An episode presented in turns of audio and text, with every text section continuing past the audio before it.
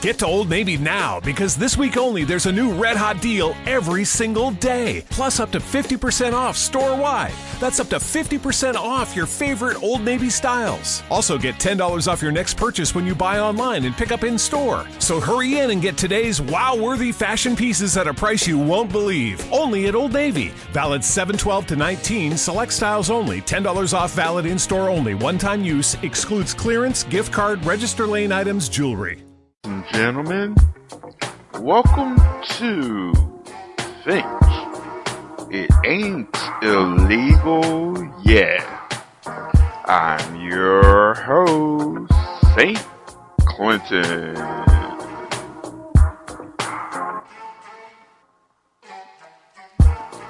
On this show, we'll be playing some poetry, spoken word, and other things about political and social issues going on around the world, both past, present, and future, which will hopefully make you think.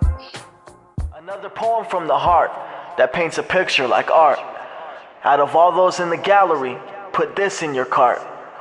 Though these words cannot be bought but given to the most holy men and the ones stuck in prison, to listen and learn as you start to see my vision. Hindsight's 2020, we learn from our past, but we must look towards the future if we are to last. This is for the haves and the have-nots. We take all our cultures and we stir the pot. We must coexist if we are to survive, for the other route only leads to genocide. Nobody should hide who they are deep inside. Who you were born to be must be you when you die. Fear is not stronger than love, no matter what you've been told, though power corrupts and makes ignorance bold. Bring something to the table if you wish to have a seat. We all must survive, so we all have to eat. I bring peace to the meal, it's the best food for thought, and even better in action, despite what they brought. Some are caught in a wave of madness and turmoil, but we all must have love for each other and our soils. My food cannot spoil, for it was never meant to. Take a look at why you're here and why God has sent you. The present is a present. Matthew means gift from God. I'm grateful for my name. It helps me get even with the odds. This truth can seem odd to those who wish not to see. We must stand up for what's right and know never to flee. We plead for guidance from leaders who do not try to feed us. Ones, if we turned against, might try to beat us. But that does not leave us no hope or doubt, only faith in what's right and faith in ourselves. We all stand strong and can never collapse. We must quit all our drugs and refuse to relapse. Our minds get in states that we're never meant to travel to. A war will rage on, and all you'll do is battle you. We must keep it true through the lies some will weave tangled webs in our heads only meant to deceive. Do not give in to greed or lust. Put aside all your wants, look out for your needs and love. I hold a torch in the darkness, hoping to guide the way to a world filled with peace and brighter days. If you've passed by my painting, I beg you, take a second look. Though it's only a page, it's worth more than some books. I will pump out these poems till the day that I pass. If I do not live on to see our bright future, through you I will last. I have Mitch. a dream that one day this nation will rise up, live out the true meaning of its creed. We hold these truths to be self evident that all men are created equal. I have a dream that my four little children one day live in a nation where they will not be judged by the color of their skin, but by the content of their character. I have a dream today. We've got some difficult days ahead. But it really doesn't matter with me now because I've been to the mountaintop. I don't mind. Like anybody, I would like to live a long life, longevity has its place. But I'm not concerned about that now. I just want to do slowly God's through grassy field, dusk's dim light enough to yield scant outline of its rodent prey, oblivious to soon deadly play. Predator's patience as she watches and waits, muscles wound like springs to seal cruel fate. Feline pounces and grabs her quarry, struggling victim of a cat's proud glory. Nimble warriors of fur and claw, agile hunters with nerve so raw. Through Indian jungle or African plain, the prowess of cats deserve great fame. Sharp fanged saber tooth, fierce and bold, stalked great beasts in arboreals so old. Predators with eyes that glow at night, cats evolved for the hunt and the fight. Sly and coy, and oft times distant, moods that change in, in a mere instant. Purring gently while crouched on your lap, spread out on your rug or her daily noon nap. A symbol of luck, for better or worse, cats blame too oft for some foul curse. Feline familiars in magic and lore, black cats persecuted by the score. Hunters and poachers seek to destroy creatures of our earth through deceptive ploy. Trophies collected for fortune and fame, their evil intent, wild animals to maim. What if Bengal tigers lose the fight? Destruction of habitat enhances their plight. Big cats of the wild may soon disappear, for the learned a prospect for great fear. Tigers, pumas, ocelots, and lynx, felines have enchanted since before the Sphinx. Cats of Egypt had mystical charm, sacred demigods no Egyptian would harm. Greeks and Romans, Babylonians and Norse, all worship cats as a great divine force. Since human culture first walked the land, cats have been a respected companion of man. Maine Coon, Persian, or Siamese strain, our love affair with cats will forever remain. Cats of our planet, both big and small, man's responsibility to protect Orange them all. lie. When you got big power, you can tell a big lie. Repeat it often, and the truth will die. You can invent your own alternative facts.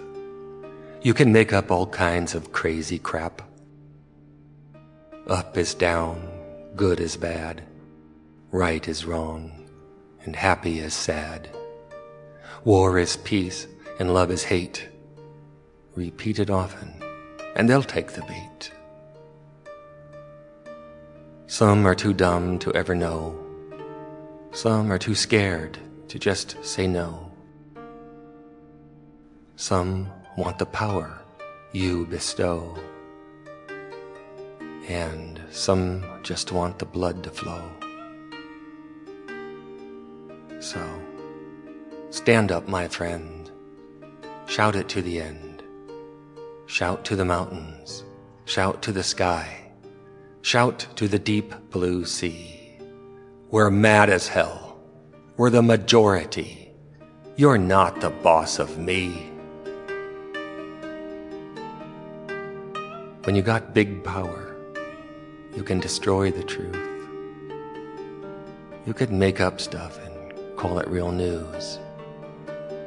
If they call it fake, you call them liars.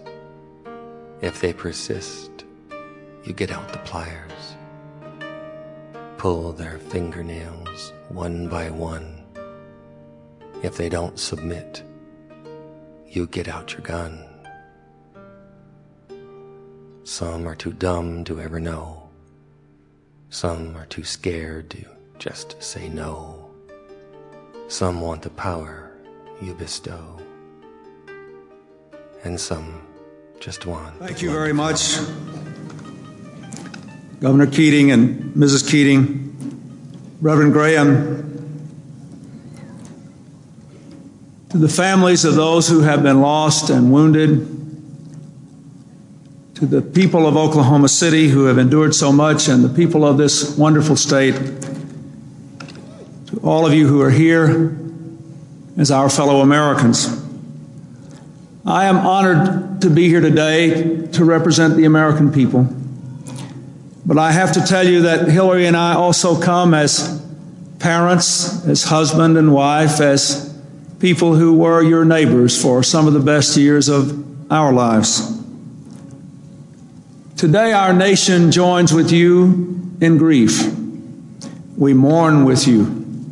We share your hope against hope that some may still survive. We thank all those who have worked so heroically to save lives and to solve this crime. Those here in Oklahoma and those who are all across this great land, and many who left their own lives to come here to work hand in hand with you. We pledge to do all we can to help you heal the injured, to rebuild this city, and to bring to justice those who did this evil. This terrible sin took the lives of our American family, innocent children in that building only because their parents were trying to be good parents as well as good workers.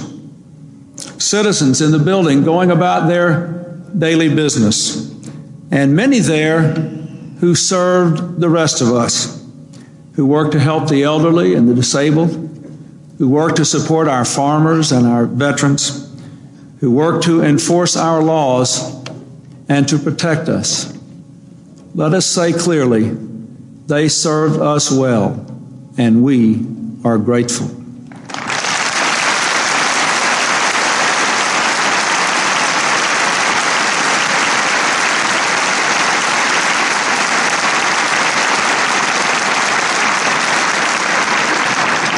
But for so many of you, they were also neighbors, and friends. You saw them at church or the PTA meetings, at the civic clubs, or the ballpark. You know them in ways that all the rest of America could not. And to all the members of the families here present who have suffered loss, though we share your grief, your pain is unimaginable, and we know that. We cannot undo it. That is God's work. Our words seem small beside the loss you have endured, but I found a few I wanted to share today. I've received a lot of letters in these last terrible days. One stood out because it came from a young widow and a mother of three whose own husband was murdered with over 200 other Americans when Pan Am 103 was shot down. Here is what that woman said I should say to you today. The anger you feel is valid, but you must not allow yourselves to be consumed by it. The hurt you feel must not be allowed to turn into hate but instead into the search for justice. The loss you feel must not paralyze your own lives. Instead, you must try to pay tribute to your loved ones by continuing to do all the things they left undone, thus ensuring they did not die in vain. Wise words from one who also knows. You have lost too much, but you have not lost everything. And you have certainly not lost America. For we will stand with you for as many tomorrows as it takes.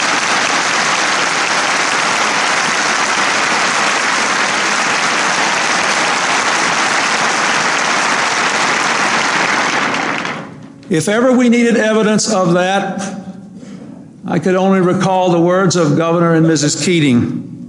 If anybody thinks that Americans are mostly mean and selfish, they ought to come to Oklahoma.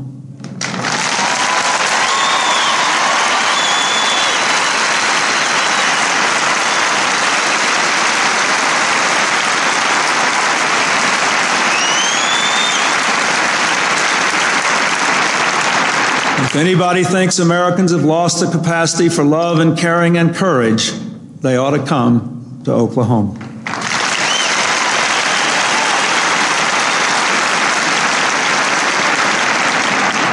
To all my fellow Americans beyond this hall, I say one thing we owe those who have sacrificed is the duty to purge ourselves of the dark forces which gave rise to this evil.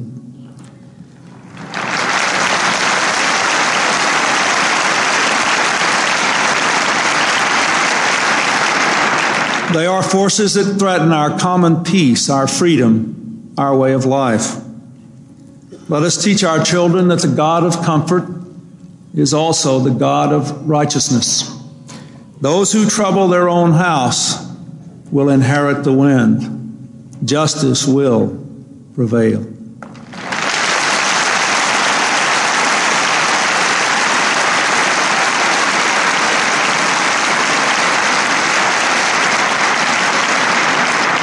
Let us let our own children know that we will stand against the forces of fear.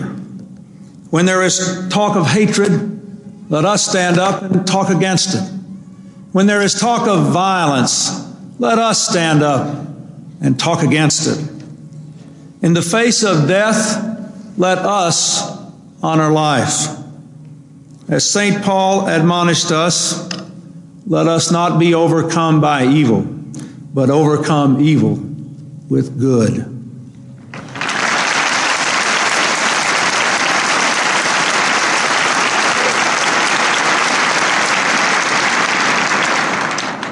Yesterday, Hillary and I had the privilege of speaking with some children of other federal employees, children like those who were lost here. And one little girl said something we will never forget. She said, We should all plant a tree in memory of the children. So this morning, before we got on the plane to come here at the White House, we planted that tree in honor of the children of Oklahoma.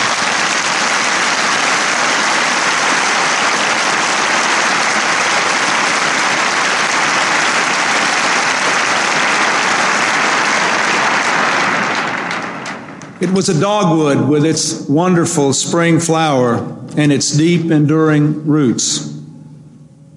It embodies the lesson of the Psalms that the life of a good person is like a tree whose leaf does not wither.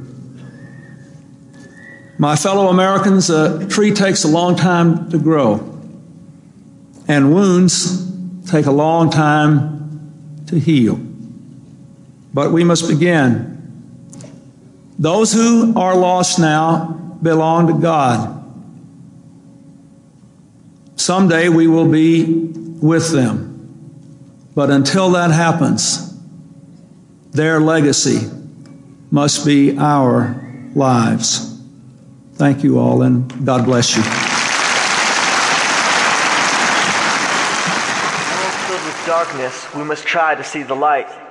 Take a seat and learn from me I teach people to stand up and fight for themselves and for loved ones and for all those in need. Take those off their high horse and do not blame the steed. If we are to succeed, we must never lose hope.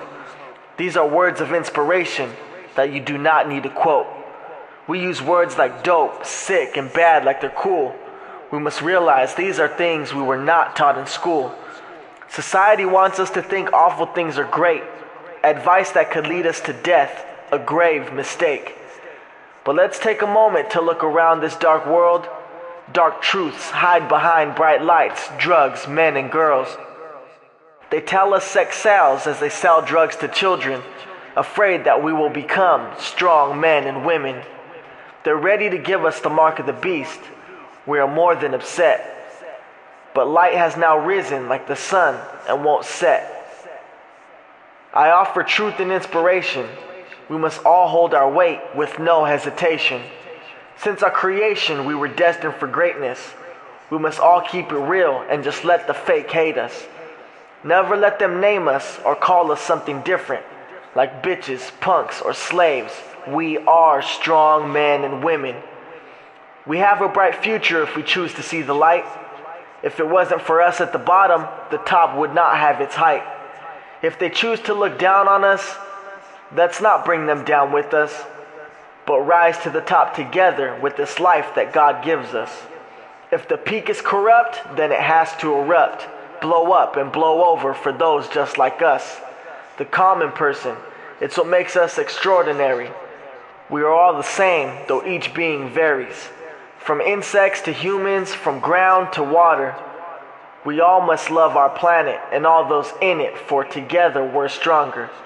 For there is no honor in disrespect, and you are still responsible for those things you choose to neglect. We all have regrets, that's what makes us human. Pride in good deeds and shame in ones of good times ruined. Let us cease the confusion and know where we're heading. Real people will have a reunion when I see you in heaven. There is nothing wrong with standing up for what's right. Our victory is coming, even if it's not in sight. So follow the light. Our destination is peace for us and for all as we let the love increase. Pleasure to present to you Dr. Martin Luther King, Jr.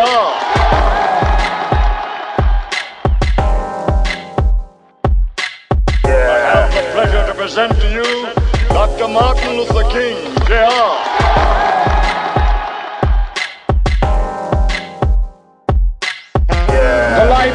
Negro is still sadly crippled by the manacles of segregation and the chains of discrimination. The Negro lives on a lonely island of poverty in the midst of a vast ocean of material prosperity.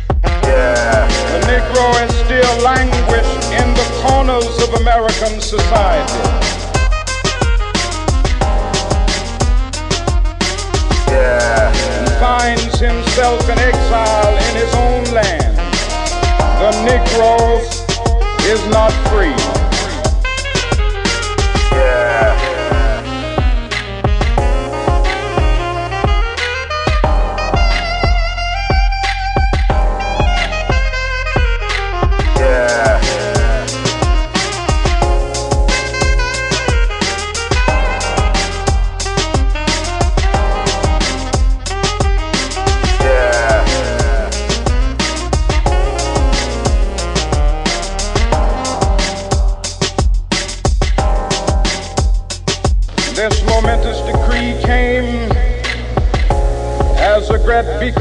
Hope to millions of Negro slaves who had been seared in the flames of withering injustice.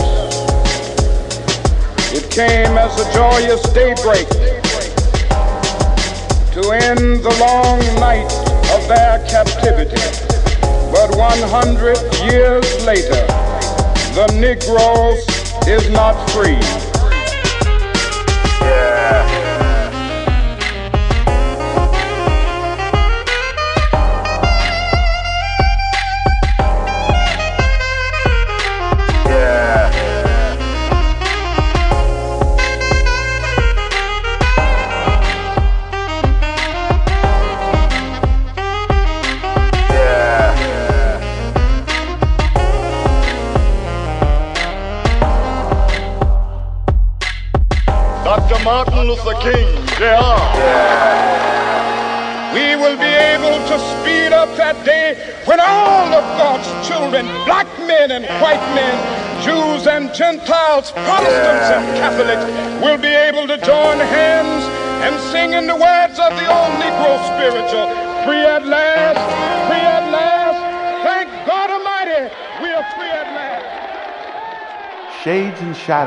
Pine and oak, the magic hour for fairy folk.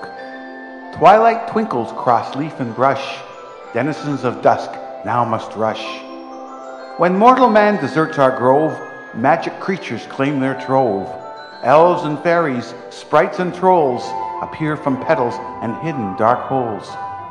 On summer solstice, mystic eve, fairy folk dance for those who believe. A celebration of earth, wind, and sky by magical beings who walk and fly. My child awakens from her heavenly sleep, startled by the sounds of giggles and peeps. Her garden becomes filled with music and song, a chorus line of fairy folk dance all night long. Sprites and gnomes, elves and fairies, goblin imps so crooked and hairy. A garden show by magical folk, singing and dancing our hearts to evoke. Soft shoe can can, elves and tights, comedians, slapstick, variety nights, a chorus line of gremlins, pixies, and trolls, an impish little Elvis who sings, rocks, and rolls. Insect like voices pierce the night air with country, pop, and jazzy fare, an orchestra of pixies in a garden pit, a firefly conductor who's somewhat lit. On a midsummer's eve, when the moon rides high, the fairies stage a play for my daughter's young eyes. From a curtain of fern on a stage of oak, sprites and elves act the story of the fairy folk. They sing about the plight of a nearsighted elf, a tiny gent who fell in love with himself. His reflection reflected in a lily pond, image of a being that made him very fond. Enamored of the sprite who lives in a pool, Eli the elf became the object of great ridicule. Sitting still for days, staring at his sight, goblins and pixies taunted him to great and evil delight. You blind and silly elf, your girlfriend does not love. Perhaps your little pixie hast another turtle dove. Go jump in the pond and end your distress. You'll never find happiness with this young princess. Eli brought flowers and candy to the pond, hoping against hope that his new lover would respond. But the image only stared from gentle water's waves. Eli's gift so spurned by an elf that never seemed to crave. Tears of sorrow fell from Eli's face. How could another sprite ever take her place? Perhaps the pixies are speaking no lies. Perhaps their cruel words are in fact wise. A pretty little pixie by the name of Drew takes pity on Eli, who is now looking so blue. A pair of spectacles she fashions from glass in hopes that Eli's eyesight will be of higher class. Eli Elf's vision now much improved, false notions of a girlfriend all but removed. The image of this lovely pixie who was so very kind, Eli and Drew now become romantically entwined. The play ends and the fairy folk bow, a round of applause and a chorus of wow. As dawn peers above the horizon of mist, the fairy folk exit from our gardenly mist.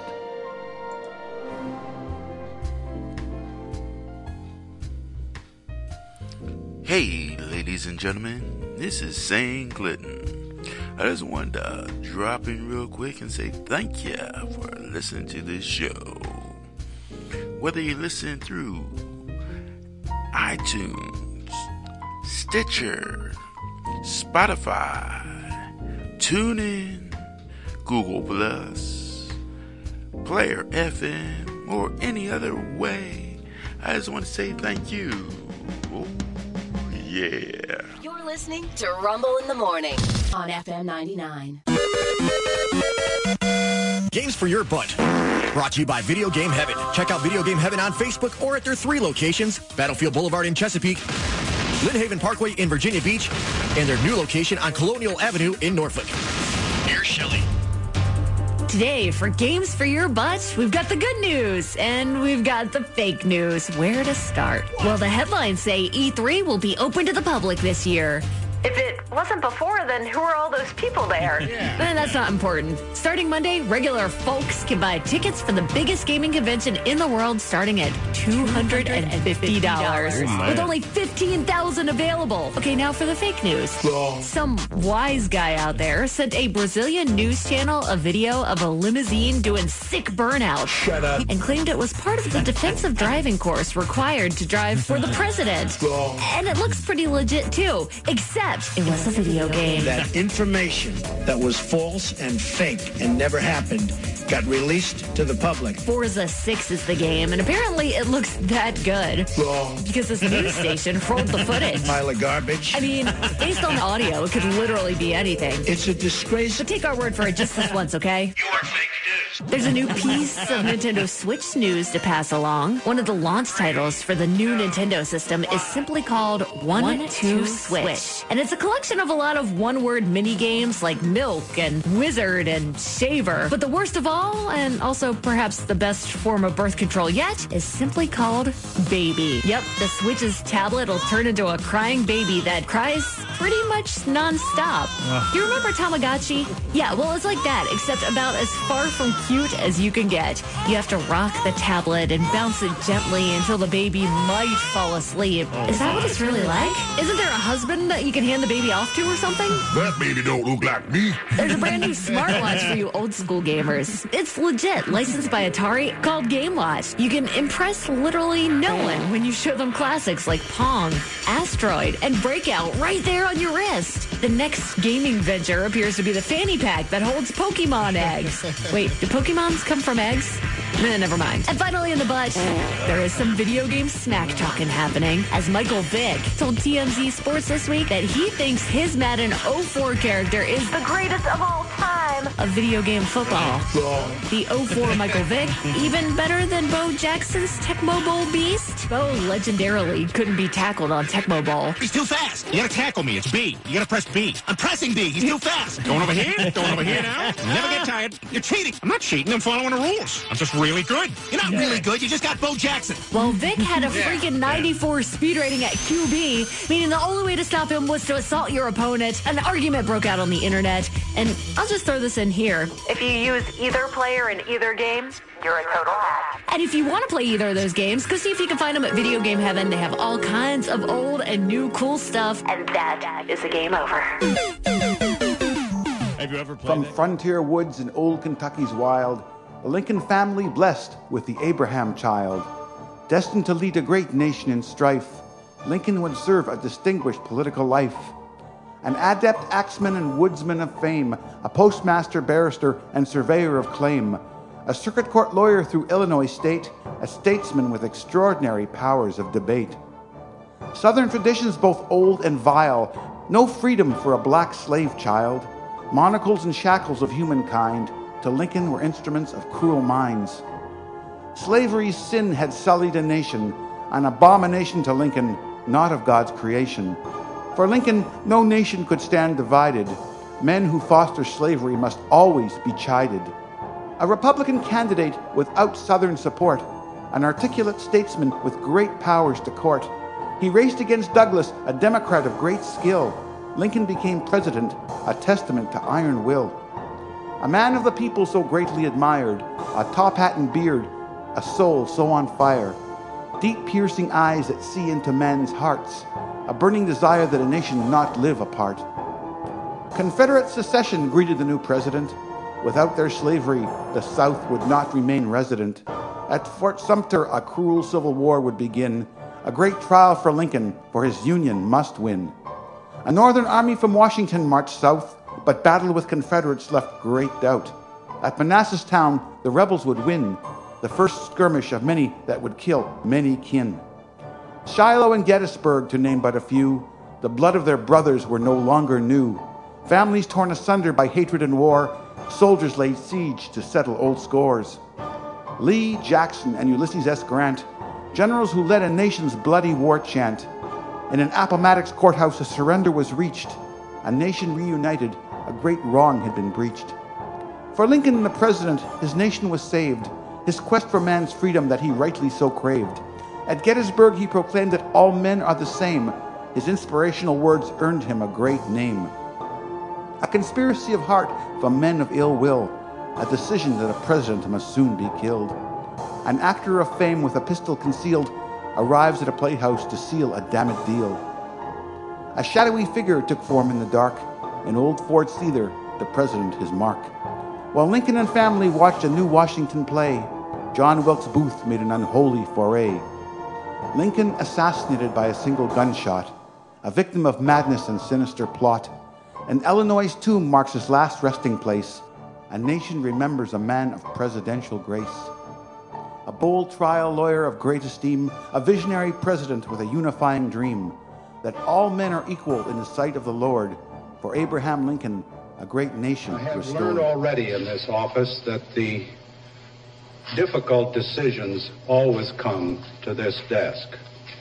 I must admit that many of them do not look at all the same as the hypothetical questions that I have answered freely and perhaps too fast on previous occasions.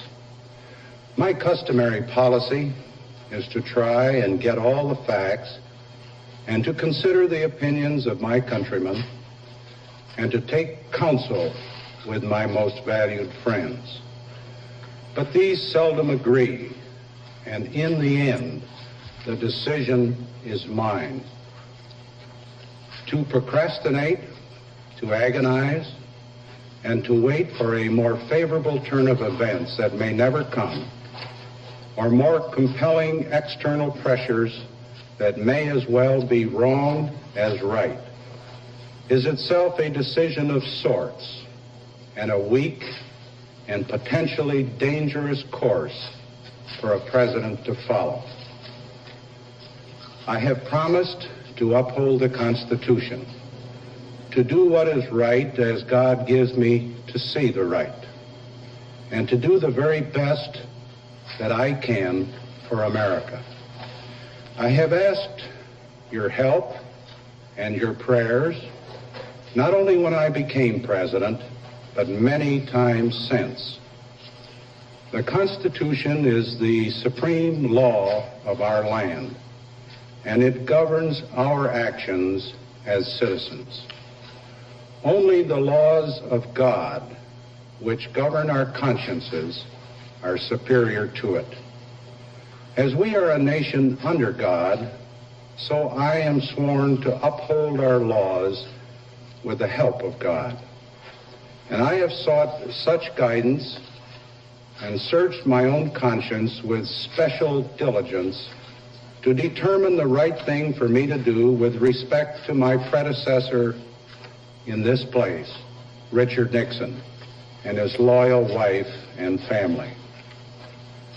Theirs is an American tragedy in which we all, all have played a part. It could go on and on and on, or someone must write the end to it. I have concluded that only I can do that. And if I can, I must. There are no historic or legal precedents to which I can turn in this matter. None that precisely fit the circumstances of a private citizen who has resigned the presidency of the United States. But it is common knowledge that serious allegations and accusations hang like a sword over our former president's head, threatening his health, as he tries to reshape his life, a great part of which was spent in the service of this country and by the mandate of its people. After years of bitter controversy and divisive national debate, I have been advised and I am compelled to conclude that many months and perhaps more years will have to pass before Richard Nixon could obtain a fair trial by jury in any jurisdiction of the United States under governing decisions of the Supreme Court. I deeply believe in equal justice for all Americans, whatever their station or former station.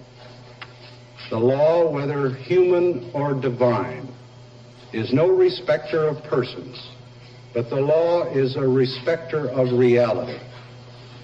The facts, as I see them, are that a former president of the United States, instead of enjoying equal treatment with any other citizen accused of violating the law, would be cruelly and excessively penalized either in preserving the presumption of his innocence or in obtaining a speedy determination of his guilt in order to repay a legal debt to society.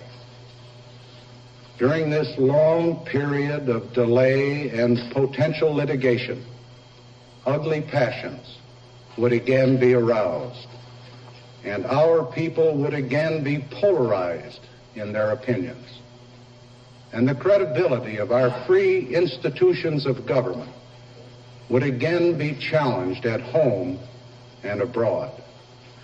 In the end, the courts might well hold that Richard Nixon had been denied due process, and the verdict of history would even more be inconclusive with respect to those charges arising out of the period of his presidency of which I am presently aware.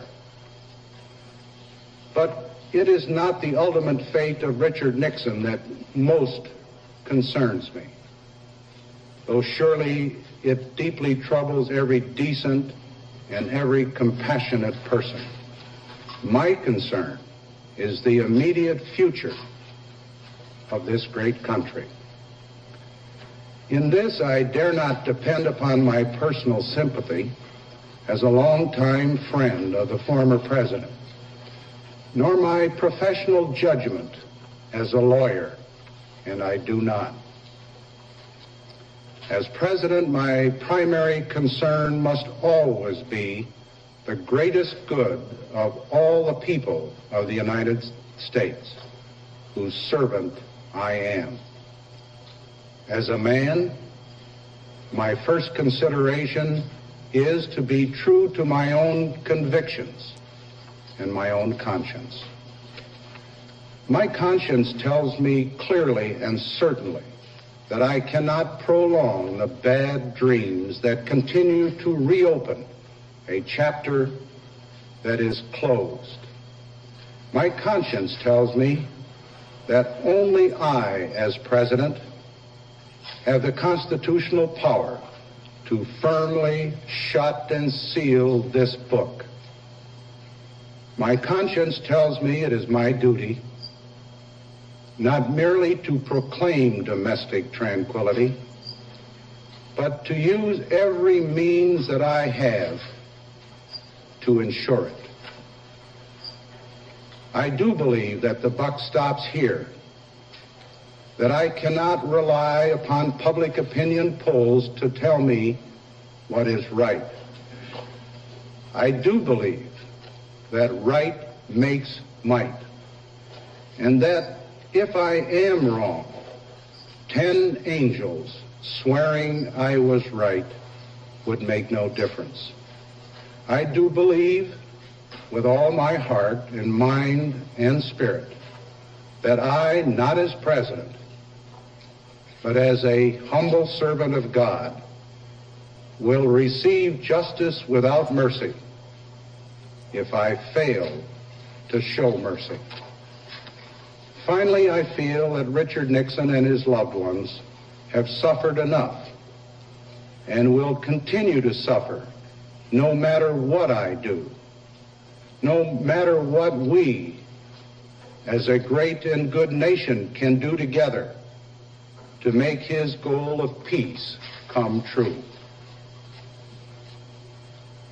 Now, therefore, I, Gerald R. Ford, President of the United States, pursuant to the pardon power conferred upon me by Article 2, Section 2 of the Constitution, have granted, and by these presents do grant, a full, free, and absolute pardon unto Richard Nixon for all offenses against the United States which he, Richard Nixon, has committed or may have committed or taken part in during the period from July 20, 1969 through August 9, 1974.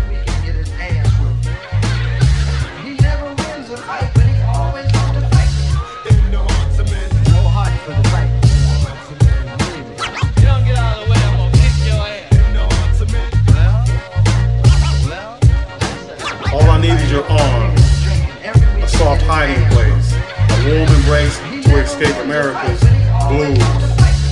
I need a woman's understanding, your intuition. Take me away from all the madness, the crime, the corruption, the abduction of justice and equality.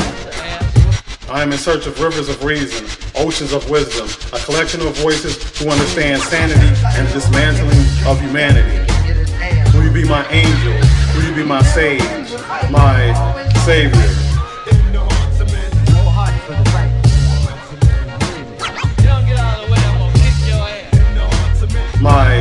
Savior. My Savior. My Savior. I am too engaged in politics and poverty, impending prison terms, and biased news reporting, and the miseducation of our children. And religion, wars overseas, the dying innocent, overblown rhetoric, mediocrity, hypocrisy. I need your heart as a safe space. I yearn for solitude from all the missed opportunities for peace and progress. To have you in this way, I'd be blessed. I protest all of these injustices. I stand with the 1%, even the downtrodden other countries and continents. Not to mention this great recession, starving children, women and men stealing. The blues is revealing. It sings a long song of suffering, stanzas heavy with tears and struggle. The blues will make you hustle in ways you never dreamt of. Blues don't hold love. So I need a break. I need an escape. Your presence would help. I can't do this by myself. I am only an island surrounded by pain and heartache. You are the opposite of those blues, lady. I need every inch of the solace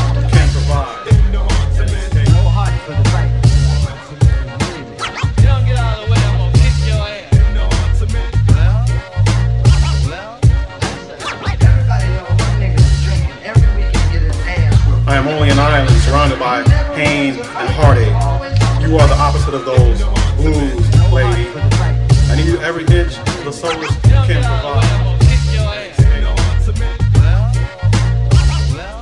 You've heard the criticism before that President Obama won't use the phrase radical Islamic terrorism. It appears that the shooter uh, was inspired by uh, various extremist uh, information uh, that was disseminated uh, over the internet. He hasn't used the phrase before, and as Olivier Knox at Yahoo News points out, Mr. Obama almost certainly won't in the future. Olivier set it up. Well, you know, Gordon, this has come up uh, basically since 9/11. This is a long-running debate about presidential rhetoric about American enemies and the war on terrorism. They boil it down to two factors. One is that American presidents are very hesitant to suggest in any way that Islam is a motivating force for this kind of violence. Uh, President Bush was extremely careful to disassociate Islam from the 9/11 attacks. For example, he went to the Islamic Center in Washington D.C. six days after those attacks to say Islam is peace. These people have tried to hijack uh, the, a great religion. The same applies to Barack Obama. What they're trying to do is not needlessly alienate America's Muslim partners and allies in the global war on terrorism, but also they really, really, really don't want to legitimize the, the actions of these kinds of extremists by letting them cloak their violence in religion. But don't our Muslim allies dislike what these guys do in terms of, uh, as the President Bush said, hijacking the religion? They absolutely do. The challenge is uh, that sometimes things get lost in translation. Sometimes when a uh, when a an American politician says radical Islam, uh, some folks in in some of the more uh, uh, orthodox forms of uh, of Islam get offended. In 2006, when George W. Bush started talking about radical Islam um, as a as a force behind these kinds of attacks, the Saudi government came out and said, "Hey, hey, hey, hold on, this is terrorism. It is not Islam. You have to separate the two." But these terrorists at times, right, say they're inspired or directed by ISIS, so they cry out Allahu Akbar. Absolutely, absolutely right. There, there is, but there's a difference between letting people claim that they are acting on behalf of a religion and endorsing that claim, and that's the big concern for for now two American presidents. Um, just because someone says they're acting on behalf of, of God does not mean they are. And presidents have just tried not to legitimize this kind of rhetoric. Interesting. We're speaking with Olivier Knox, chief Washington correspondent at Yahoo News. His piece is called Here's Why Obama Does Not Refer to Radical Islamic Terrorism. All right, so I thought I understood somebody say, too, that by President Obama not calling it this, uh, he, he's failing to identify the enemy, and that makes it more difficult to defeat. That is a recurring criticism of President Obama's rhetoric on this issue. Uh, Ted Cruz has said, has said stuff along those lines, but uh, Democratic House member Tulsi Gabbard has as well. There is a strain uh, of this argument that is, look, by not labeling it radical Islamic terrorism, you are failing to diagnose the problem, which means that you will fail to find the cure to the problem. Uh, that's that's also been running since essentially 9 9/11.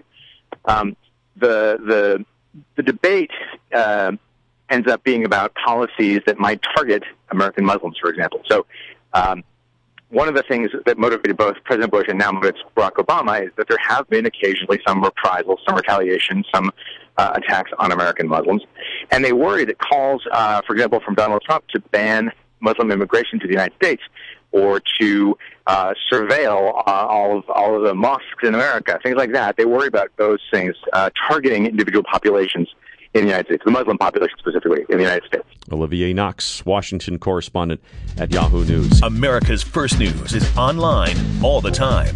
Follow us on Twitter at This Morning Show. Like us on Facebook or send us an email this morning at compassmedianetworks.com. Ladies and gentlemen, I'm only going to talk to you just for a minute or so this evening because I have some very sad news for all of you.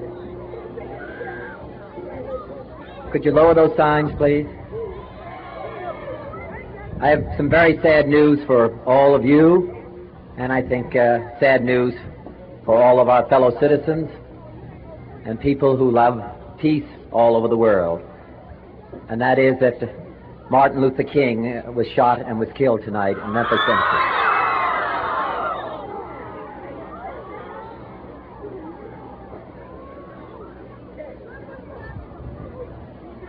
Martin Luther King dedicated his life to love and to justice between fellow human beings. He died in the cause of that effort. In this difficult day, in this difficult time for the United States, it's perhaps well to ask what kind of a nation we are and what direction we want to move in. For those of you who are black, considering the evidence evidently is that there were white people who were responsible, you can be filled with bitterness and with hatred and a desire for revenge. We can move in that direction as a country in greater polarization black people amongst blacks and white amongst whites, filled with hatred toward one another. Or we can make an effort, as Martin Luther King did, to understand and to comprehend and replace that violence, that stain of bloodshed that is spread across our land with an effort to understand compassion and love. For those of you who are black and are tempted to fill with, be filled with hatred and mistrust of the injustice of such an act against all white people, I would only say that I can also feel in my own heart the same kind of feeling. I had a member of my family killed but he was killed by a white man. But we have to make an effort in the United States. We have to make an effort to understand, to get beyond or go beyond these rather difficult times. My favorite poem, my, my favorite poet was Aeschylus. He once wrote,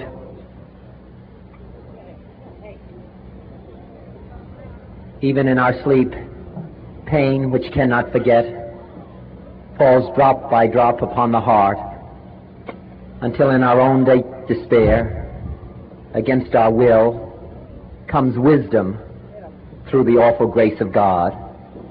What we need in the United States is not division. What we need in the United States is not hatred. What we need in the United States is not violence and lawlessness, but is love and wisdom and compassion toward one another and a feeling of justice toward those who still suffer within our country, whether they be white or whether they be black.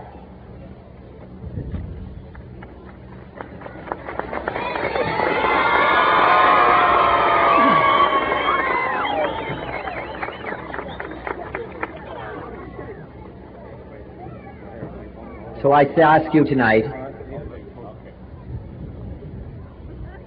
to return home, to say a prayer for the family, Martin Luther King. Yeah, it's true.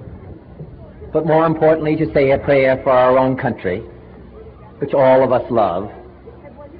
A prayer for understanding and that compassion of which I spoke. We can do well in this country. We will have difficult times. We've had difficult times in the past, but we will, and we will have difficult times in the future. It is not the end of violence. It is not the end of lawlessness, and it's not the end of disorder.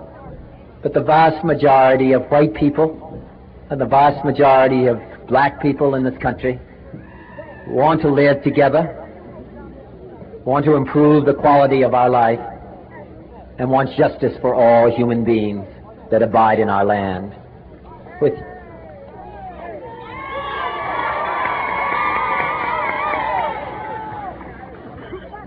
and what dedicate ourselves to what the Greeks wrote so many years ago to tame the savageness of man and make gentle the life of this world. Let us dedicate ourselves to that and say a prayer for our country and for our people. Thank you very much.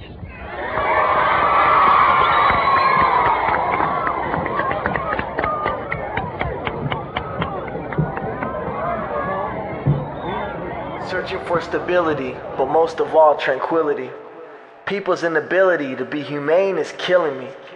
I reach out and they're feeling me. Touch hearts till I hear you're healing me.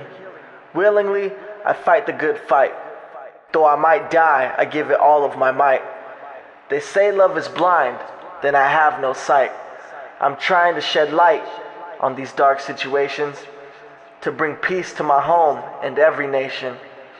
This problem I'm facing had my back against the wall, but something pushed me forward as I refused to fall. We all have to die, still we all must try to survive.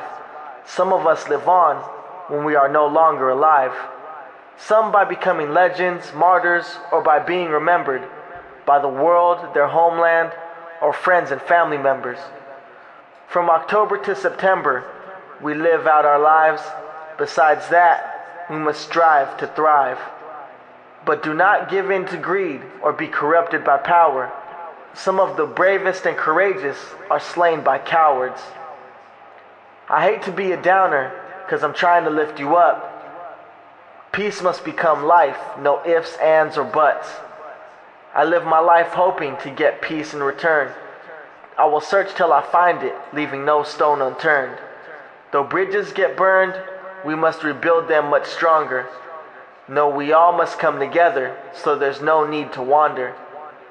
And you do not have to wonder if we shall fall, because from fall to summer, I do this for us all. So wait for my call, for I know the answer. Follow your heart and tune out the banter. I look for peace, so I look to love. It is what has pushed me forward, the opposite of a shove. Some people act as detours along my path. Others, while I tread troubled waters, act as a raft. Some hearts are filled with love and others with hatred. Some people are holy, to others, nothing sacred. Don't take this life for granted because some are underhanded. If it is not our choice to leave the nest, at least we choose where we've landed. I will fly and soar until I find tranquility. As I follow my heart, that's just the real Logbook William J. Wigglesworth, June 20th, 1692, aboard the British schooner Norwell, approximately 300 miles northeast of Tortuga. William Wigglesworth be my name, not a gent of great fortune or fame. I scribe this logbook as we sail back to Britain. My incredible tale now can be written. Born in Portsmouth to a Protestant preacher, my mother loved church, a devout Bible teacher. My sister, a seamstress of prized wedding gowns. Myself, a forger of British cannon rounds. I oft looked up to my fellow man. Hey, ladies and gentlemen, this is St. Quentin, and we've come to the end of Think It Ain't Illegal. Yeah.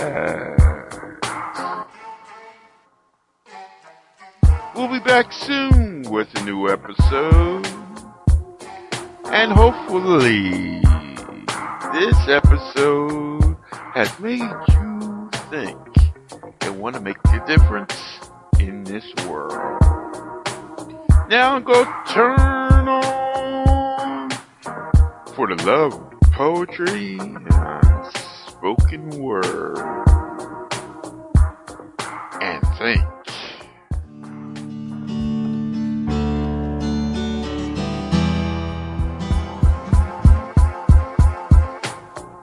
Hey. Get to Old Navy now because this week only there's a new red hot deal every single day. Plus up to 50% off store wide. That's up to 50% off your favorite Old Navy styles. Also get $10 off your next purchase when you buy online and pick up in store. So hurry in and get today's wow worthy fashion pieces at a price you won't believe. Only at Old Navy. Valid 712 to 19, select styles only. $10 off valid in store only. One time use excludes clearance, gift card, register lane items, jewelry. Get to Old Navy now because this week only there's a new red hot deal every single day. Plus up to 50% off store wide. That's up to 50% off your favorite Old Navy styles. Also get $10 off your next purchase when you buy online and pick up in store. So hurry in and get today's wow worthy fashion pieces at a price you won't believe. Only at Old Navy. Valid 712 to 19, select styles only. $10 off valid in store only. One time use excludes clearance, gift card, register lane items, jewelry.